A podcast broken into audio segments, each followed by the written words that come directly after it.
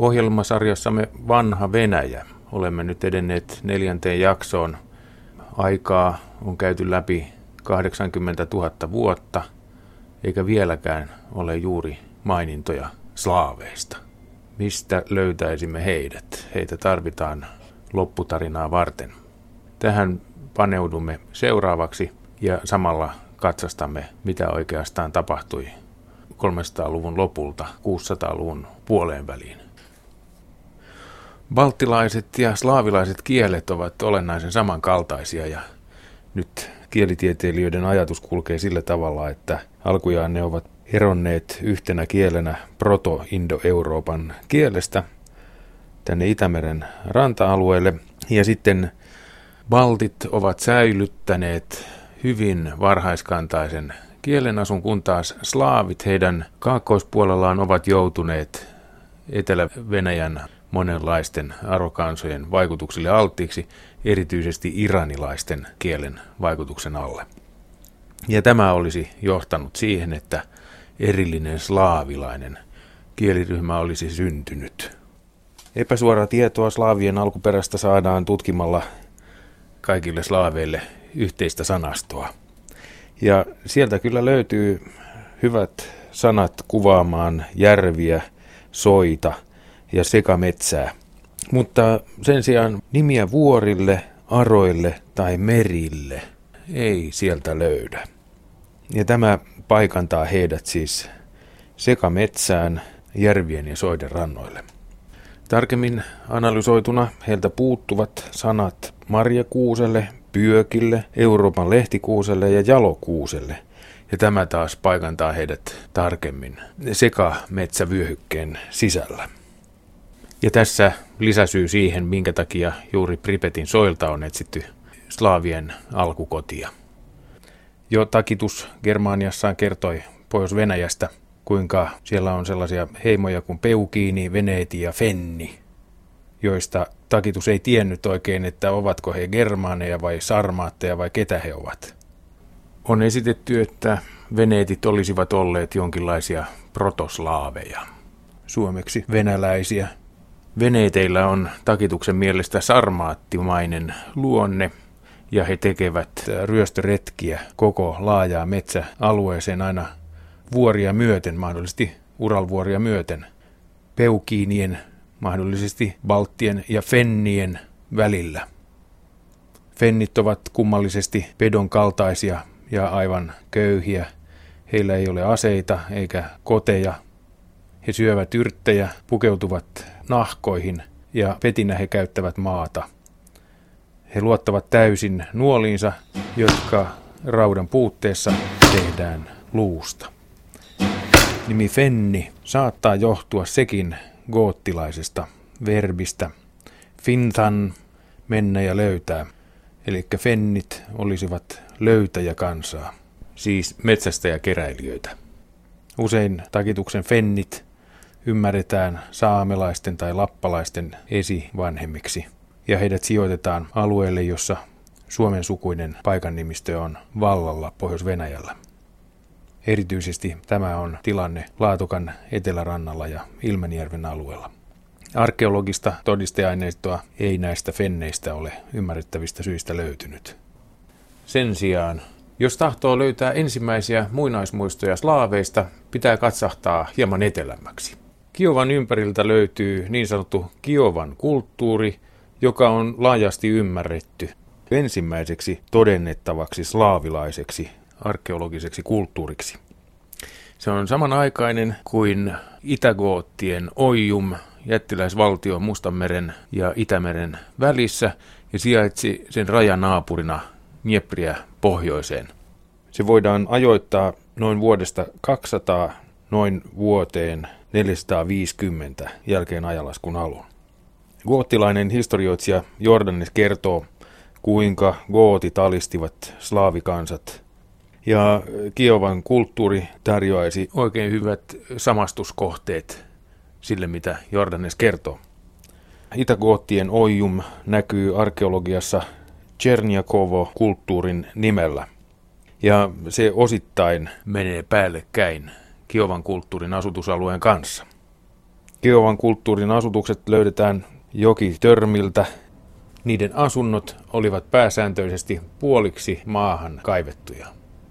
Samaan tapaan kuin myöhemmissä slaavikulttuureissa ja myöskin muuten vanhemmissa germaanisissa ja kelttiasutuksissa. Useimmiten ne ovat neliönmuotoisia, noin 4x4 metriä pohja-alaltaan, ja niissä on liesi yhdessä kulmassa. Useimmissa Kiovan kulttuurin kylissä oli vain kourallinen tällaisia asuntoja. On hyvin vähän löydettävissä osoituksia minkälaista työjaosta, mutta jotain sentään. Eräässä Kiovan kulttuurin asutuksessa on sahattu hirven sarvia levyiksi. Ja sitten naapurissa olevassa Tšernjahovin kulttuuriin kuuluvassa goottilaiskylässä näistä samoista levyistä on edelleen jalostettu yleisesti tunnettuja goottilaisia luukampoja. Se, mistä Kiovan kulttuurin ihmiset olivat saaneet alkunsa, on edelleen suuren riidan aihe. Toiset selittävät, että heidät voidaan johtaa Milogradin kulttuurista, eli siinä tapauksessa slaavit olisivat aina olleet slaaveja. Toiset sanovat, että alkuperä pitää etsiä tietystä Tsernoles-kulttuurista, joka taas johtaisi siihen, että alkujaan kyseessä olisivat Herodotoksen kuvaamat maata viljelevät skyytit. Ja sitten puolalaiset edustavat sitä kantaa, että Varsinais-Venäjän alkuperäiset slaavilaisasukkaat olisivat olleet puolalaista alkuperää. Ukrainalaiset näkevät mielellään oman maansa Varsinais-Venäjänä. Kun Kiova on tässä mainittu, niin pitää sekin perustaa. Tuleva Venäjän pääkaupunki. Tarina kertoo, kuinka Kyi, Tsek ja Koriv, 3 veljestä, ja heidän lisäkseen joskus mainitaan myöskin heidän sisarensa Lyubid, perustivat Kiovan, Ukrainan nykyisen pääkaupungin. Kiova olisi perustettu vuonna 482. Ainakin 1982 Kiovassa juhlittiin kaupungin 1500-vuotisjuhlia. Ajankohdan valinta tosin taisi johtua siitä, että tuolloin oli kulunut samalla 1100 vuotta Kiovan noususta Venäjän pääkaupungiksi vuonna 882. On useita erilaisia teorioita siitä, millä tavalla Kiovan perustajat saivat nimensä. Jotkut arvelevat, että Kyi olisi voinut olla todellinen henkilö, Itä-Polaanien knjas, eli kuningas. Mutta enemmistö oppineista ajattelee, että Kyi olisi täysin myyttinen nimi. Kolmannen ajattelutavan mukaan paikan nimet olisivat muuttuneet ihmisten nimiksi. Ja Kyi olisi turkin kieltä, tarkoittaen korkea jokitörmä, ja kuvaisi sitä korkeaa länsirantaa Dneprissä, jonka päällä varhaisimmat asutukset olivat. Tsek ja Koriv taas edustaisivat vuoria nimeltään Tsekavica ja Korivica Kiovan lähellä. Ja sisar Lyubid taas olisi joki, yksi Dneprin länsipuolisista sivujoista. Kuulostaa ihan vedenpitävältä, mutta on muitakin teorioita yhtä hyviä. Eräs niistä ajattelee, että näistä nimistä voidaan lukea erilaisten kulttuurien läsnäolo Kiovan alueella. Näin Kyi olisi todennäköisesti kasari, onhan se turkin kieltä. Lyubid viittaisi taas paimentolaisiin unkarilaisiin, jotka asuivat Kiovan ja Mustanmeren välisellä alueella ennen siirtymistään nykyiselle asuinsijoilleen Unkariin 800-luvun lopulla. Ja varhainen unkarilainen aikakirja antaa latinalaismuotoisen nimen Lebedia sille alueelle Donvirran ja Dneprin välillä, jossa unkarilaiset heimot asuivat 600-luvun lopulta 800-luvun lopulle, 200 vuoden ajan. Ja Tsek viittaisi bulgarialaisen johtajaan nimeltään Tšok, joka kävi vihaisia sotia Dneprin alueella varhain 800-luvulla. Ja viimeinen nimi Koriv olisi tässä selitysmallissa raamatullista alkuperää. Se olisi slaavinkielinen versio sanasta Horeb, juutalaisten pyhän vuoren nimi, joka tunnetaan myöskin Siinain vuorena. Tämä ensi kuulemalta hieman oudolta kuulostava viite on kuitenkin aivan asiallinen, nimittäin Etelä-Venäjällä asui lukuisa joukko juutalaisia.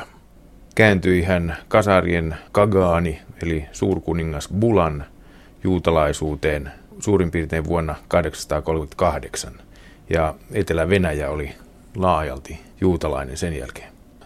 Näin Kiova olisi koottu kasariturkkilaisista, unkarilaisista, suomalaisugrilaisista, bulgariturkkilaisista ja sitten juutalaisista. Eli tässä nimen antotulkinnassa ei jäisi lainkaan sijaa slaaveille. On mielenkiintoista, kuinka Jordanes antaa Kiovalle gootinkielisenkin nimen, ja se on Danaprstadir. Dnepr on sama sana kuin Dnepr, Dneprin kaupunki. Tuohon aikaan ei kasarien turkinkielinen vaikutus vielä ollut ylettänyt muuttamaan Kiovan nimeä. Tämä tarkoittaisi, että Kiova on paljon perustamismyyttejään vanhempi, peräisin jo Itä-Goottien suurvaltakaudelta. Jotta slaavit lähtisivät liikkeelle Kiovan alueelta, tarvitaan kansainvaellukset. 300-luvun puolivälissä Keski-Aasian arot kuivuivat. Arokansojen hevoslaumat menettivät ruokansa ja niin oli lähdettävä liikkeelle. Osa joukosta tuli Eurooppaan. Ensimmäiset merkit hunneista havaitaan vuonna 358, kun he ilmaantuvat Ostrogoottien Oium-valtion itärajalle. Keitä olivat hunnit? Heihin kuului turkkilaisia, tunguuseja, mongoleja, suomalaisugrilaisia, iranilaisia ynnä muita kansoja. He käyttivät muun muassa suomalaista tai mongolityyppistä liimaamalla koottua komposiittijousta. Vuonna 376 he jyräsivät yli Ostrogoottien valtakunnan ja sen legendojen mukaan 110-vuotias kuningas Jörmunrekr eli Ermanarik kuoli. Jörmunrekkurista ja erityisesti hänen kuolemastaan on monenlaisia legendoja. Myöskin roomalaiset hänet tuntevat, Ammianus Marcellinus hänestä kertoo, ja sitten Jordanes Getikassaan. Ammianus kertoo, että Ermanarik oli kaikkein sotaisin kuninkaista, ja että hän olisi tehnyt itsemurhan huomatessaan, ettei hän pärjää hunneille. Itä-Goottien suurkuninkaista on monta germaanien kertomaa tarinaa. Alkujaan hänen nimensä gootin kielellä lienee kuulunut Ayrmanareiks. Jordaneksella hän on Ermanarikus. Muinaisenglanninkielisessä Beowulf-epoksessa hän on Eormenrik. Muinaisnorjaksi hän on Jörmunrekr ja keskiyläsaksaksi Ermenrih. Ja niin edelleen ja niin edelleen. Etelävenäläisestä Hermanarikista on johdettu sekä niin sanottujen Itä-Goottien että Länsi-Goottien kuningashuoneet ja hänestäpä juonsivat myöskin Ynglingasuvun edustajat oman valtansa Skandinaaviassa. Ermanarik tuntuu olleen koko Euroopan germaanikansojen kuningashuoneiden kantaisä. Jörmunrekr on Eddan vanhin tuntema, eli hän olisi syntynyt vuonna 266, jos todella hän eli 110-vuotiaaksi, niin kuin kerrotaan. Ja siitä eteenpäin viikinkilähteet tuntevat joukon henkilöhistorioita ennen kuin varsinainen viikinkiaika edes alkaa. Ja monet niistä liittyvät Venäjään. Esimerkiksi erään Eimundin tiedetään pitäneen valtaa Holmgordissa 400-luvun puolivälissä. Hänen tyttärensä Almveigu Eimundsdatter meni sitten naimisiin 470-luvulla Norjan Ringeriikin kuningas Halfdan Ringsonin kanssa Buskerudissa Norjassa. Kertomus Almveigun ja Halfdanin häistä taitaakin olla varhaisin ajankohta, jonka yhteydessä mainitaan tuo paikan nimi Holmgord, saarikartano. Sillä sanallahan myöhemmin tarkoitettiin Novgorodin esivaihetta, mutta sekin perustettiin vasta monta sataa vuotta myöhemmin. Mikä siis on tämä Holmgord? Entä mitä pitää ajatella skandinaavis-nimisistä Holmgordin kuninkaista kansainvaellusajan Venäjällä? Vai onko tässä kysymys skaldirunoilijan vapaudesta Islannissa? Gootit jakautuivat kolmeen ryhmään. Krimin gootteihin, ostrogootteihin ja sitten Vesi-nimisiin ihmisiin. Kun roomalainen historioitsija Cassiodorus kirjoitti goottien historian 500-luvulla, antoi hän näille nimille uuden sisällön tulkitsemalla ostrogootit itägooteiksi ja vesinimen hän väänsi visigooteiksi eli länsigooteiksi. Ja koska goottien eri kansanosien sijainti tuohon aikaan hyvin sopi tällaiseen tulkintaan, niin tulkinnasta tuli pysyvä. Hunnien hyöky paineli ohi Krimin niemimaan ja niinpä Krimin gootit jäivät paikoilleen ja lienevät puhuneet omaa kieltään vielä 1800-luvulla jopa. Sen sijaan hunnit vyöryivät ylitse Itä-Goottien Oium-valtion, sen asukkaat jäivät jalkoihin.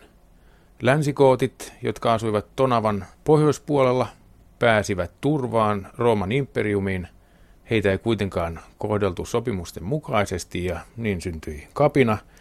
Ja vuonna 378 kuuluisassa Adrianopolin taistelussa runsas 100 kilometriä Konstantinopolista länteen goottien ratsuarmeija tuhosi täysin roomalaisen jalkaväen tappaen muun muassa keisari Valensin. On dramaattisesti sanottu, että tästä alkaa ritarien keskiaika, ratsumiesten valtakausi. Adrianopolin taistelu näkyi välittömästi myöskin täällä Pohjolassa. Esimerkiksi Ölannin saaren muinaislinnoista löytyy Adrianopolin taistelusta tänne tuotuja rahoja. Länsigootit eivät kuitenkaan kyenneet valtaamaan Konstantinopolia, koska piirityskoneet puuttuivat. Ja niinpä he painelivat etelämmäs Kreikkaan ja tuhosivat kaiken tieltään. Vuonna 395 Rooman imperiumi jaettiin viimeisen kerran kahtia. Pääosan, itäosan sai isoveli Arkadius ja vähäisemmän länsiosan Italian, Gallian, Espanjan, Pohjois-Afrikan sai sitten pikkuveli Honorius. Ja kuinka ollakaan pian kävi niin, että isoveli lähetti gootit pikkuveljen kiusaksi Italiaan, jossa sitten jälleen erilaiset kohtelua koskevat seikat saivat aikaan sen, että gootit valtasivat Rooman vuonna 410. Tämä oli erään aikakauden loppu. Sieltä länsigootit siirtyivät Etelä-Ranskaan. Vuonna 451 länsigootit osallistuivat keskeisenä voimana yhdessä frankkien kanssa roomalaisen kenraali Eetiuksen johdolla katalaunisten kentän torjuntataisteluun. Siinä Chalonsin luona pysäytettiin Attilan jättiläisvaltion laajeneminen. Tähän mennessä se ulottui Ranskasta Kaspianmerelle ja Tonavalta Väinäjoelle Latviassa. Kun Attila kuoli vuonna 453, alkoivat hänen poikansa taistella keskenään vallasta. Ja jo seuraavana vuonna Nedaon taistelussa Unkarin Pustan pohjoisosissa itägootit, entiset hunnien alamaiset, päästivät ilmat Euroopan laajuisesta hunnivaltiosta. Ja hunnit lähtivät pakosalle sekoittuen Etelä-Venäjän kansoihin. Kaiken kaikkiaan hunnien salamahyökkäys Eurooppaan oli kestänyt 100 vuoden ajan. Gootit eivät suinkaan olleet ainoita vaeltajia kansainvaellusajan Euroopassa. Eräänlaisena käynnistiminä voidaan pitää sitä hetkeä, kun hunnit ylittivät Karpaatit vuonna 400. Anglit ja juutit muuttivat Tanskan ja Pohjois-Saksan alueelta saksien kanssa yhteistoimin Brittein saarille. Frankit tunkivat Saksasta Ranskaan, Bornholmin burgundit Itä-Ranskaan ja Sveitsiin, sinisilmä-valkotukkaiset sveevit Länsi-Espanjaan, Galiciaan, vandaalit Etelä-Espanjaan, jonne antoivat nimensä Andalusia, Vandalusia ja edelleen Tunisiaan, josta sitten ryöstivät Rooman ja katkaisivat sen vesijohdot 400-luvun puolivälissä. Tästä johtuu vandalismi. Kansainvaellusajan jälkeen puhuttiin germaanikieliä koko entisen Länsi-Rooman alueella. Eräänä tärkeänä syynä tähän valtavaan kansojen liikkeeseen oli hirmutalvi vuonna 406. Tonava ja Rein jäätyivät täydessä mitassaan Eikä Rooman imperiumin puolustusta oltu suinkaan rakennettu tällaisiin ilmasto-olosuhteisiin, ja niin germaanikansat pääsivät ylittämään suuret rajajoet ilman vaikeuksia varuskuntien välistä. Slaavit siirtyivät germaanien perässä Pripetin soiden alueelta suurin joukoin Karpaateille ja Kreikkaan aina sen eteläkärkeä myöten etelässä ja myöskin sitten Itämeren etelärannikkoa pitkin aina Tanskaan saakka täyttäen sen tyhjön, jonka germaanikansat siellä suunnalla olivat jättäneet. Näin sai Itä-Rooman alue sekä pohjoinen Keski-Eurooppa slaavilaiset asukkaansa Venäjältä. On huomattavaa, että myöskin gootit olivat Venäjältä kotoisin. Venäjältä lähteneillä kansoilla olikin keskeinen rooli Euroopan uudessa asuttamisessa. Vuoden 400 paikkeilla hunneja paettiin myös Pohjolaan.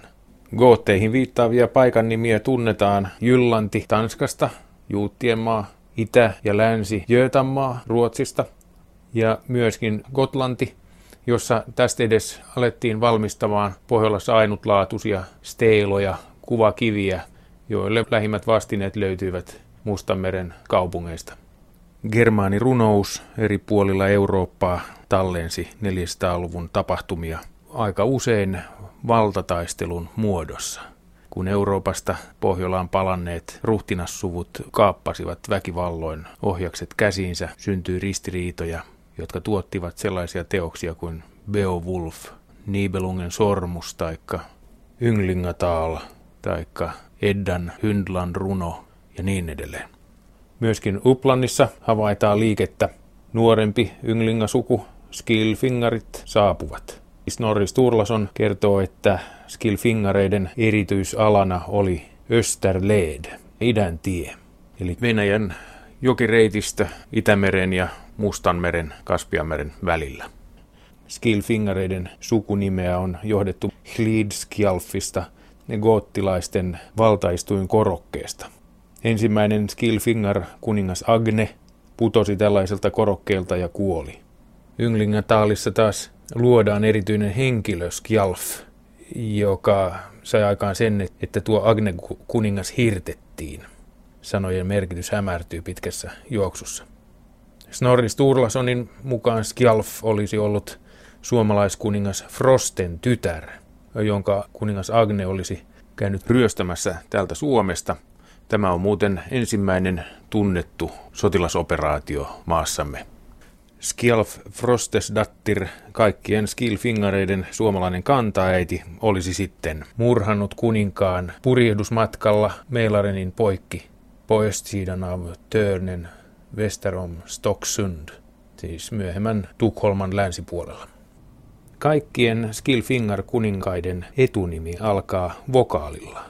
Agne, Alrek, Erik, Alf, Yngve, Otsilaik, Eorund, Aun, Egil, Ottar, Adils, Eystein, Yngvar, Aanund ja Ingjald. Monet nimistä muistuttavat huomattavasti goottilaissukuisten Amaler-kuninkaiden nimiä.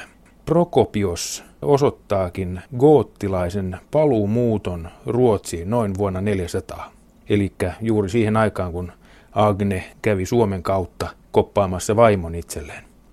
Ja onkin esitetty, että Skilfingarit olisivat olleet goottilainen kuningassuku, joka olisi ottanut vallan itselleen vanhassa Uppsalassa. Siellä he olisivat pitäneet valtaa 300 vuoden ajan. Meilarinin laaksossa rakennettiin jättiläiskurgaaneja aivan Etelä-Venäjän malliin, esimerkiksi Sigtuunan Nordianshög ja monet muut. Vanhassa Uppsalassa myöskin osoitetaan kirkon vierestä Aunin, Egilin ja Adilsin valtavia kumpuhautoja. Ruotsissa Skilfingareiden saapuminen näkyy Heliöön perustamisena. Heliö on noin 1,5 kilometriä leveä ja 5 kilometriä pitkä saari Meelarenissa.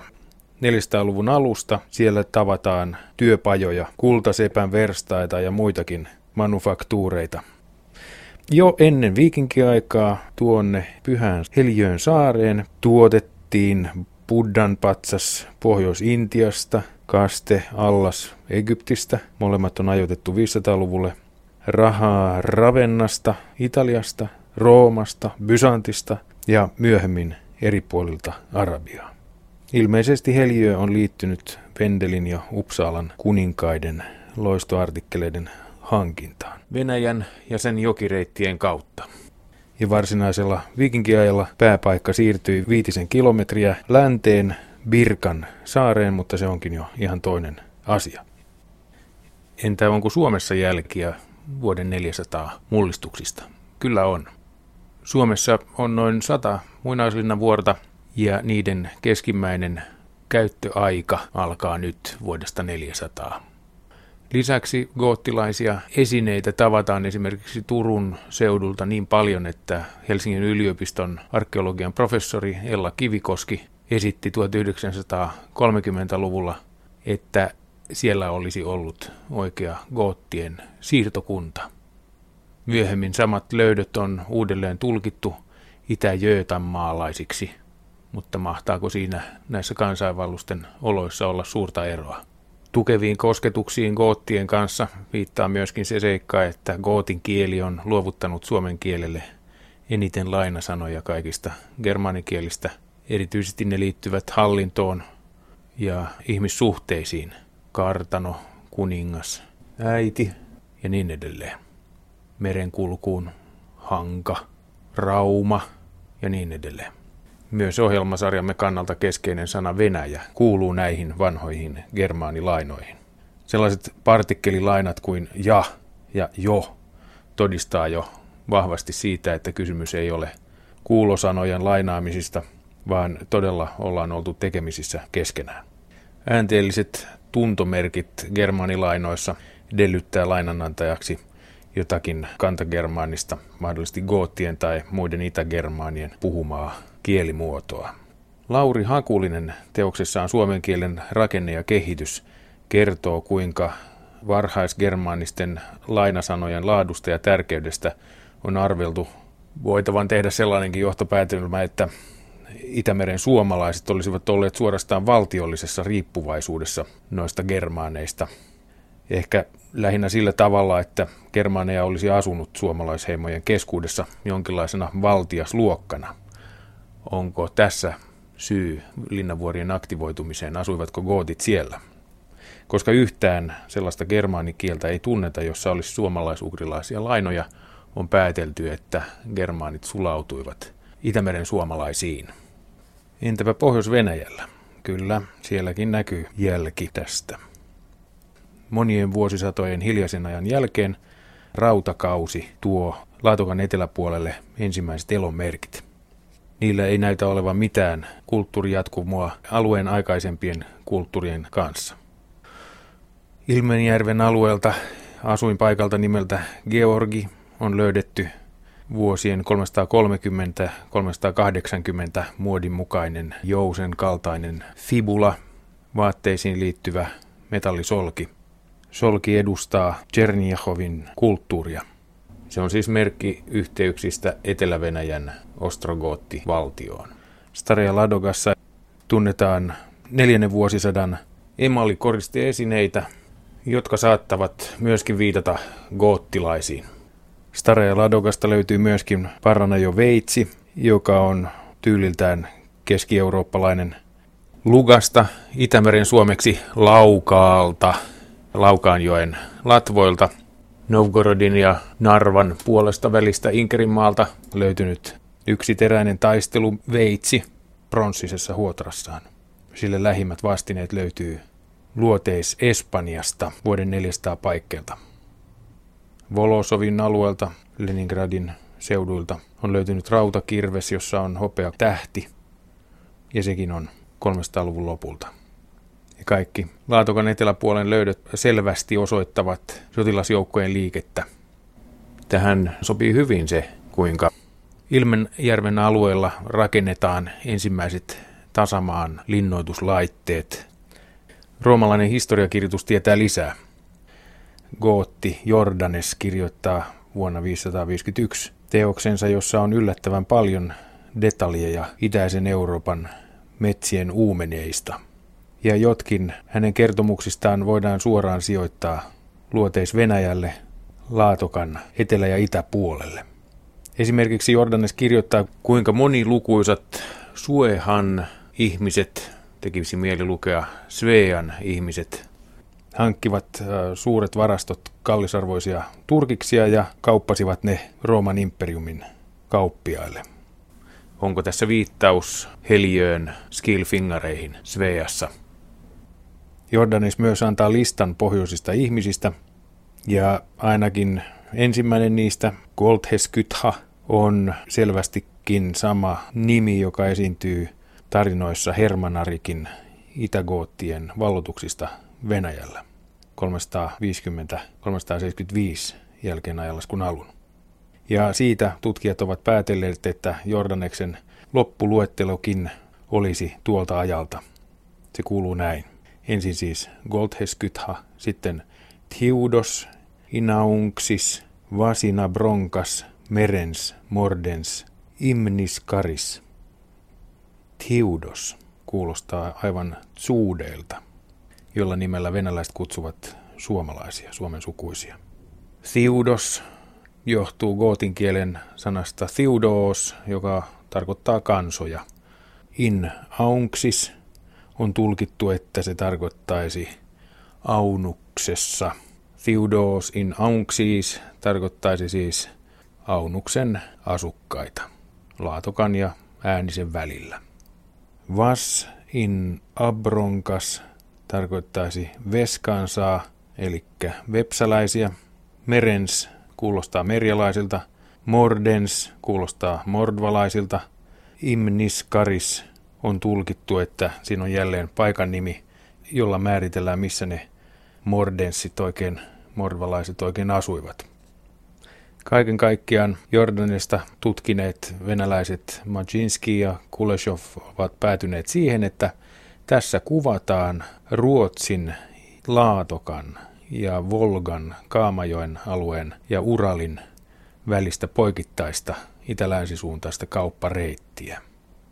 Tämä reittihän on jossain mielessä esillä jo vuoden 500 paikkeilla ennen ajanlaskun alkua kreikkalaisessa maailmankartassa, mutta onpa se myöskin toisen vuosisadan jälkeen ajanlaskun alun Ptolemaioksen kartassa.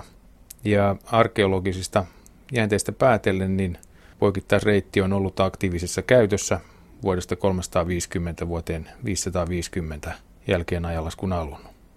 Paitsi että suomalaisten yleinen kutsumanimi venäjän kielessä tsuudit on alkujaan gootin kieltä, on mielenkiintoista huomata, kuinka inkeriläisessä perinteisessä pihatalossa on goottilaisia piirteitä.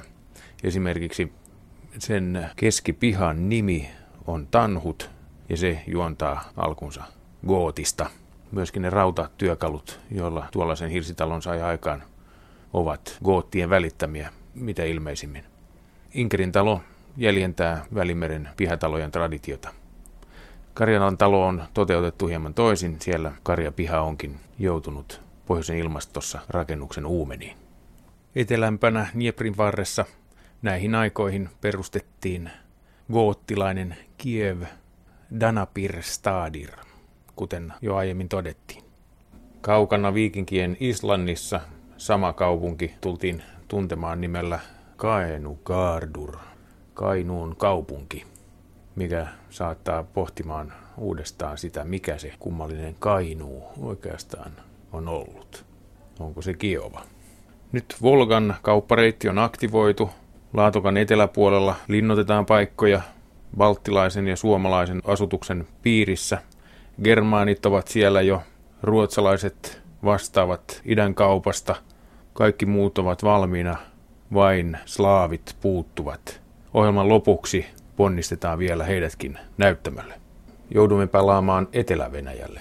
Heti hunnien lyömisen jälkeen oli portailla jo seuraava barbaarikansa, Onogur-hunnit, eli myöhemmät bulgaarit, turkkilaisperäinen kansa, josta myöhemmät Volkan bulgaarit ja Bulgarian bulgaarit ovat peräisin.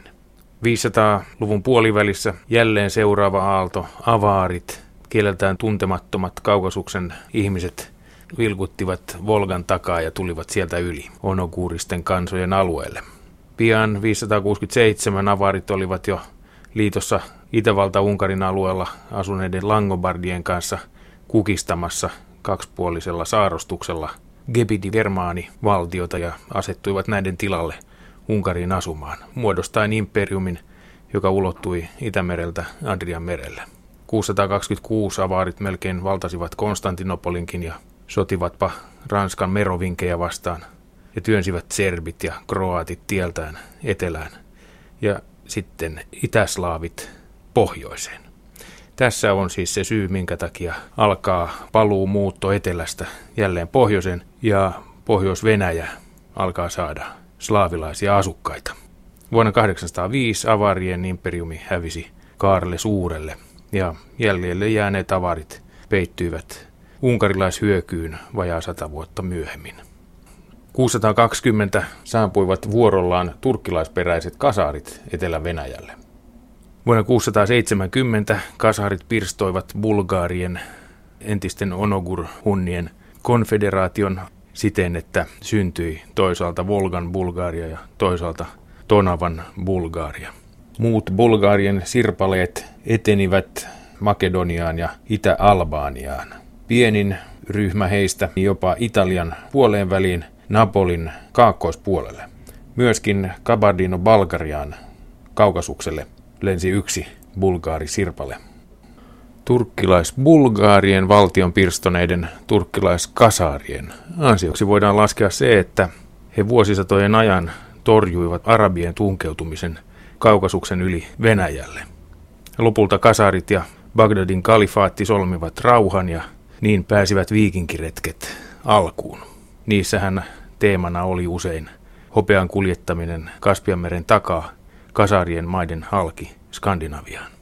Kasarien oma pääkaupunki oli alkujaan Balanjarissa Kaspianmeren länsirannikolla. Sitten se siirrettiin välivaiheen kautta Itiliin eli Atiliin Volgan suuhun vuonna 750 samaan aikaan kuin Kaspianmeren takapuolella Korasmiassa asuneet abbasidit kaappasivat vallan islamilaisessa maailmassa.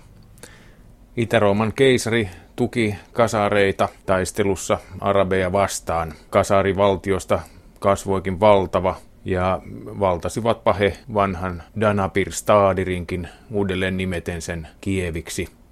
Kiova, tuleva Venäjän pääkaupunki, oli siis vanha kasarien kauppakaupunki. Jos kasariturkkilaisten tunkeutuminen slaavien sydänmaille Kiovan alueelle oli omiaan työntämään slaaviasutusta Dnieprin laaksoa pitkin pohjoiseen kohti Karjalaa, niin on osoitettavissa Pohjolan aktivoitumiselle myöskin vetovoima, joka veti ihmisiä Pohjolaan. Nimittäin vuonna 667 arabit katkaisivat Välimeren Sisilian kohdalta ja Länsi-Euroopan kauppa Lähi-idän kanssa katkesi, tai ainakin joutui uhan alle. Ja vuonna 670 arabit aloittivat etelästä päin laivastohyökkäysten sarjan Konstantinopolia vastaan. Tästä edes Konstantinopolin piti kääntää katseensa Pohjolaan ja ostaa sieltä viljansa ja ruokansa ja kaikki muut tarvikkeensa etelään. Ei enää ollutkaan samalla tavalla asia kuin aikaisemmin. Ja tässä on se suuri syy, minkä takia Venäjän suuret jokireitit aktivoituvat. Ja niin avaarien, kasaarien ja arabien toimien yhteisvaikutuksena alkavat vuoden 670 paikkeilla ensimmäiset merkit slaaveista näkyä Pohjois-Venäjällä. Näitä merkkejä ovat puolittain maan sisään kaivetut pienet asumukset Kievin kulttuurin tyyliin sekä tietynlainen keramiikka, pitkät kumpuhaudat, lyijystä ja tinasta valetut koristeesineet ja niin edelleen. Näitä tavataan Staraj Ladogan ja Ilmenjärven alueella sekä Pihkovan seudulla, Viron ja Venäjän rajalla. Nyt voimme palata takaisin vanhan Laatokan laituriin ihmettelemään, miltä Venäjän historia sieltä näyttää.